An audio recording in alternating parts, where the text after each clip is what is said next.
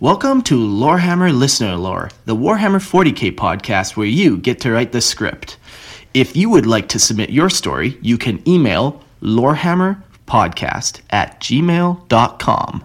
And if you'd like to support the show and maybe even jump your story in the line, or maybe even read stories with me, or maybe you have a story you would like to read to me, head on over to Patreon at Lorehammer Listener Lore and check out all the cool ways to get involved and support the show.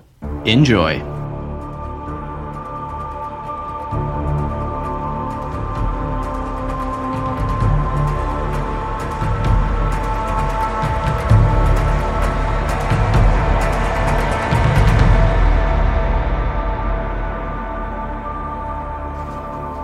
Hello, and welcome to Lorehammer Listener Lore, the 40k podcast where you get to write the script. Hey, I'm your host, Mark, and uh, thanks for joining me. Uh, today's going to be a pretty cool episode. I'm not totally sure what it's about, but the title is called The Skull Takers of Kanak, and that sounds pretty fucking badass to me. Um, the author is um, James, so thanks for sending this in. Uh, we'll just jump right into it, I think. A possession. It grows in the night. It tickles at my skin like the subdermal implant they warned us of. They even said it was heretical, but why does it feel so good? Here on my homeworld of Kanak, the strongest of us are revered, uh, the biggest are feared. I am the only guardsman, but I have never felt as though I belonged.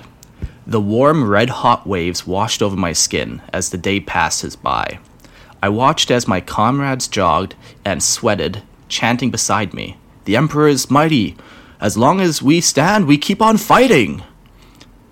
The year is 998 M41.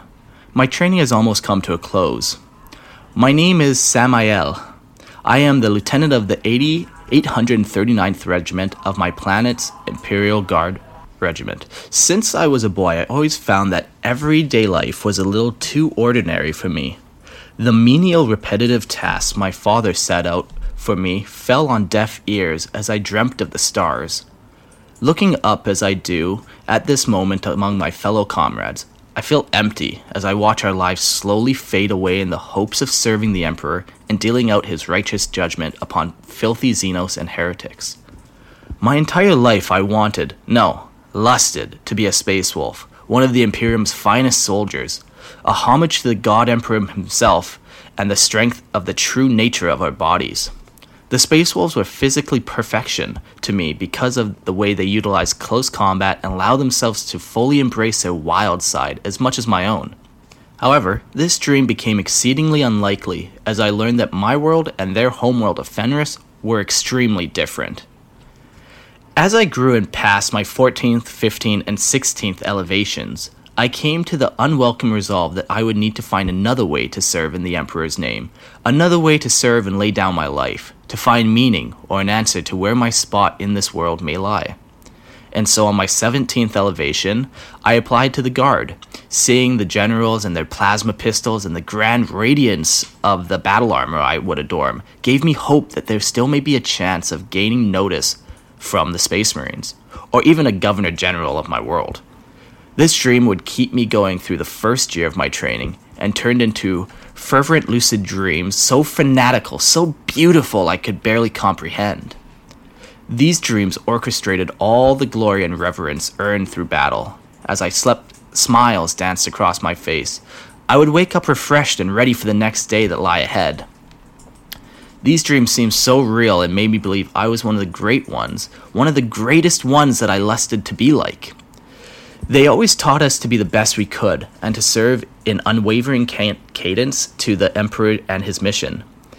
In my second year, I began to grow. In lieu of a certain unethical enhancements, my arms bigger and chiseled compared to my fellow, fellow guardsmen. I grew taller, and some would even remark more like a beast. I didn't question it, and nor did my people of Kanak, as known for bordering up Ogryn type builds and less baseline humanity build. As I progress and continue to train, I help my compatriots going to great lengths to show leadership and develop close bonds with my battle brothers, as I know one day we will be all that stands in between each other and utter annihilation. I love my world. I love my emperor, My pride uh, carries me forward and makes me thankful for all that I have been gifted. However, I'm concerned, concerned that my fellow guard may not want what the Imperium needs to fend off. The year is 997 M41. My fevered dreams have turned dark as I dream of committing evil tasks against those who stand to threaten me. But I beat them down and stay true to my comrades and superiors, not giving in to the tugging of darkness in my mind. I see those around me in a different light now, as though they are slower, as though I am somehow superior, even though we share the same rank. I battle with these wicked, thoughts and stave them away with holy mantras and prayers as our colonel has taught us but I fear that not even that will save my men from what lies ahead. The year is 999 M41. I have pre- prevailed. Last week, I was visited by a dark space wolf clad in what seemed to be gray, aqua color power armor, trimmed with a deep violet that seemed as though it was velvet. He spoke through his helmet as though there was one and advised me that the Emperor would need me soon, very soon. As the day wore on, the meeting plagued me. It occurred during one of the drills, however, no one reacted, as though no one else saw this beautiful and powerful Marine. And the more I thought of it, the more I began to realize they did not notice him. Some sideways glances and some acknowledgments of the Marine. That night I sought out my own quarters for an early evening, and there it began. The voices. I heard the Marine's voices in my head. He spoke in riddles and rhymes, confusing yet making sense informing me of the tasks that the Emperor wished to perform. I began to collect the ingredients and perform each of the tasks in his holy name. As I wove myself further into my mission, the Emperor himself began to contact and bestow gifts and incentives for me. He gave me revigorated strength, gave me the ability to predict targets, and exercises to better prepare accumulating in small at first, but later larger effects, like my skin was alive and moving, like it was being transformed. It only grows at night. It tickles my at my skin like a subdermal implant. They warned us of this. They said it was heretical, but why does it feel so good? The Emperor has told me that in the coming days I will have to wait for one of his champions, Pollux. I would have realized where I knew the name from earlier if I hadn't been so focused on containing my newfound strength and protrusions. Night, black, red. It's all I see blood, guts. It struck all so quickly, roaring drop pods of liquid black screaming through the sky, and my body almost instantaneously leapt into action. I donned my Imperial Guard clothing and raced into the battle, only to realize it, it wasn't me anymore. The protrusion had wrapped themselves as tend- tendrils around my body, creating armor plates. As horns grew from the front of my skull, my eyes burnt red as giant claws burst through my skin, covering in, covered in my own blood. I lunged forward and cried out, Brother, I am sorry! I did not mean for this to happen! But no words escaped my lips, and as fire and explosions raged around me, a figure stood unaffected in front of me calmly walking towards me as a guardsman. My comrades fell around him. It was the same space marine, but different with a purple aura, a long mangy hair, a wicked smile. He knelt down to me and uttered through gritted teeth in a raspy but strong tone. But isn't this what you wanted? To be the best of your kind? To become a space marine or better? As my eyes and heart gave out, I felt myself completely consumed by chaos. This was the last thing I remembered until the 198th Cadian Shock Troop reinforcements arrived, finding me as the only survivor on my knees, ready to serve again. That's sweet. I love how you ended that. That's very cool. Um, thank you so much for sharing this story. Um, there's some things I really liked. Like I like that you see the slow progression. Like you gave a couple dates without it being important. Just kind of gave us a passing of time without it being like some crazy historical context that you need to know about. I, I like I like when you can add dates or just kind of like little things like that to add meaning. Okay, so let's talk about the craziest part of this, and that's the possession and the slow bleed of chaos into this poor guardsman, this poor guardsman's life. yeah, it's cool. Like, uh, I really like that he repeats that line. It grows in the night. It tickles at my skin like a subdermal implant. They warned us of this. They even said it would be heretical. But why does it feel so good? Yeah, there's just something about that. Like, we've all done a bad thing and it almost feels like risky or like, well, dare I say good. You know, you, you steal something from a candy shop and then you get that exhilaration, that rush, but you know it's wrong and you shouldn't do it.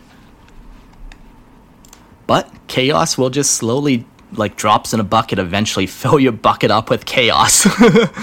um, yeah, it's cool. Like, he just seems like he's, he wants to serve the emperor, but like uh, wow, I feel like I'm just going to be dropping a bunch of like sayings that already already exist. The road to uh, heaven is paved with the road to hell is paved with good intentions. Like this guy, this guardsman wanted to fight and serve the emperor. He wanted to be the emperor's finest. He looked up to the Astartes. He he dreamed of being a space marine, but ultimately he was just a pawn of chaos. and aren't we all at the end of day of the day? Um, yeah. What else is there? So the actual like possession of this guy, like his like um his gifts, uh, it's very cool. I like how you described one is like these tendrils would wrap around his body, creating armor plates, and like he had crab hands that just like he, he was just a chaos spawn essentially. Like I'm pretty sure that's what this guy turned into, some type of chaos spawn. But what's kind of neat about him is he kind of has what seems like the ability to change back, whether willingly or just like when the battle ends. I'd be curious what this guy thinks that kind of reverse process looks like. Now, obviously, he's still like full on chaos infected, and like the next battle, he's going to turn back into that beast. But uh, yeah, I'd like to hear a little more about that. Um, another thing I kind of like too is uh, you just kind of what it seemed like is yeah, you you threw in the space wolves. But the guy just aspired to be like the Space Wolves. Space Wolves didn't show up in this battle. Like you chose just you didn't even name the chapter you chose. You're just like some guys in gray armor with purple rims and I, I like not everything has to be known. Like we don't need to know where this Astartes comes from to know that he's just he's trouble, right? Um, sometimes I feel like in 40k it can get very easy to just flood a story with so much information and so many words that when you go to read it, you're just it's it's like reading the Lexicanum page and you're like, holy fuck, there's a lot of blue links I have to click on, and then you open up all 50 tabs to figure out what the fuck this story is trying to tell you. It was nice in this story, like I feel like the only thing I didn't really like understand would be the space wolf if I don't didn't know anything about 40k. You know, like everything else is pretty much you can kind of understand the flow of it, and that makes for a very great story in my mind. Um, very cool. Um, yeah, I, I don't think I have anything poor to say about this. Um, yeah, it was just a great little story. Oh, one other thing, I really like that you kind of added some made up terms. Like instead of saying birthdays, you chose the word elevation. So I grew and passed my 14th, 15th, and 16th elevations. I, that was a fantastic little touch. You know, just I knew exactly what you were trying to communicate, but it just kind of took it away from being real life. You know, I really liked it. Fantastic. Uh, thank you so much to James for sharing your story, The Skull Takers of Kanak. Uh, very cool. Let's hope that this doesn't happen to any of you, and hopefully, I will see you tomorrow if you're not a Chaos Spawn. Thanks for listening.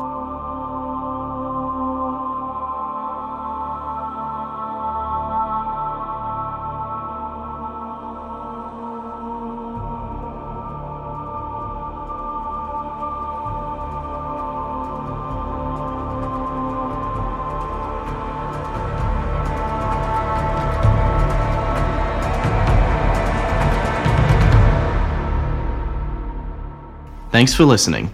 If you would like to submit your story, you can email lorehammerpodcast at gmail.com. And don't forget to check out our Patreon page and support the show at Lorehammer Listener Lore. See you next episode. At Parker, our purpose is simple. We want to make the world a better place by working more efficiently, by using more sustainable practices, by developing better technologies. We keep moving forward with each new idea, innovation, and partnership, we're one step closer to fulfilling our purpose every single day. To find out more, visit parker.com/purpose. Parker, engineering your success. Everybody in your crew identifies as either Big Mac burger, McNuggets, or McCrispy sandwich, but you're the Filet-O-Fish sandwich all day that crispy fish, that savory tartar sauce, that melty cheese, that pillowy bun. Yeah, you get it every time. And if you love the filet of fish, right now you can catch two of the classics you love for just $6. Limited time only. Price and participation may vary. Cannot be combined with any other offer. Single item at regular price. Ba da ba ba ba.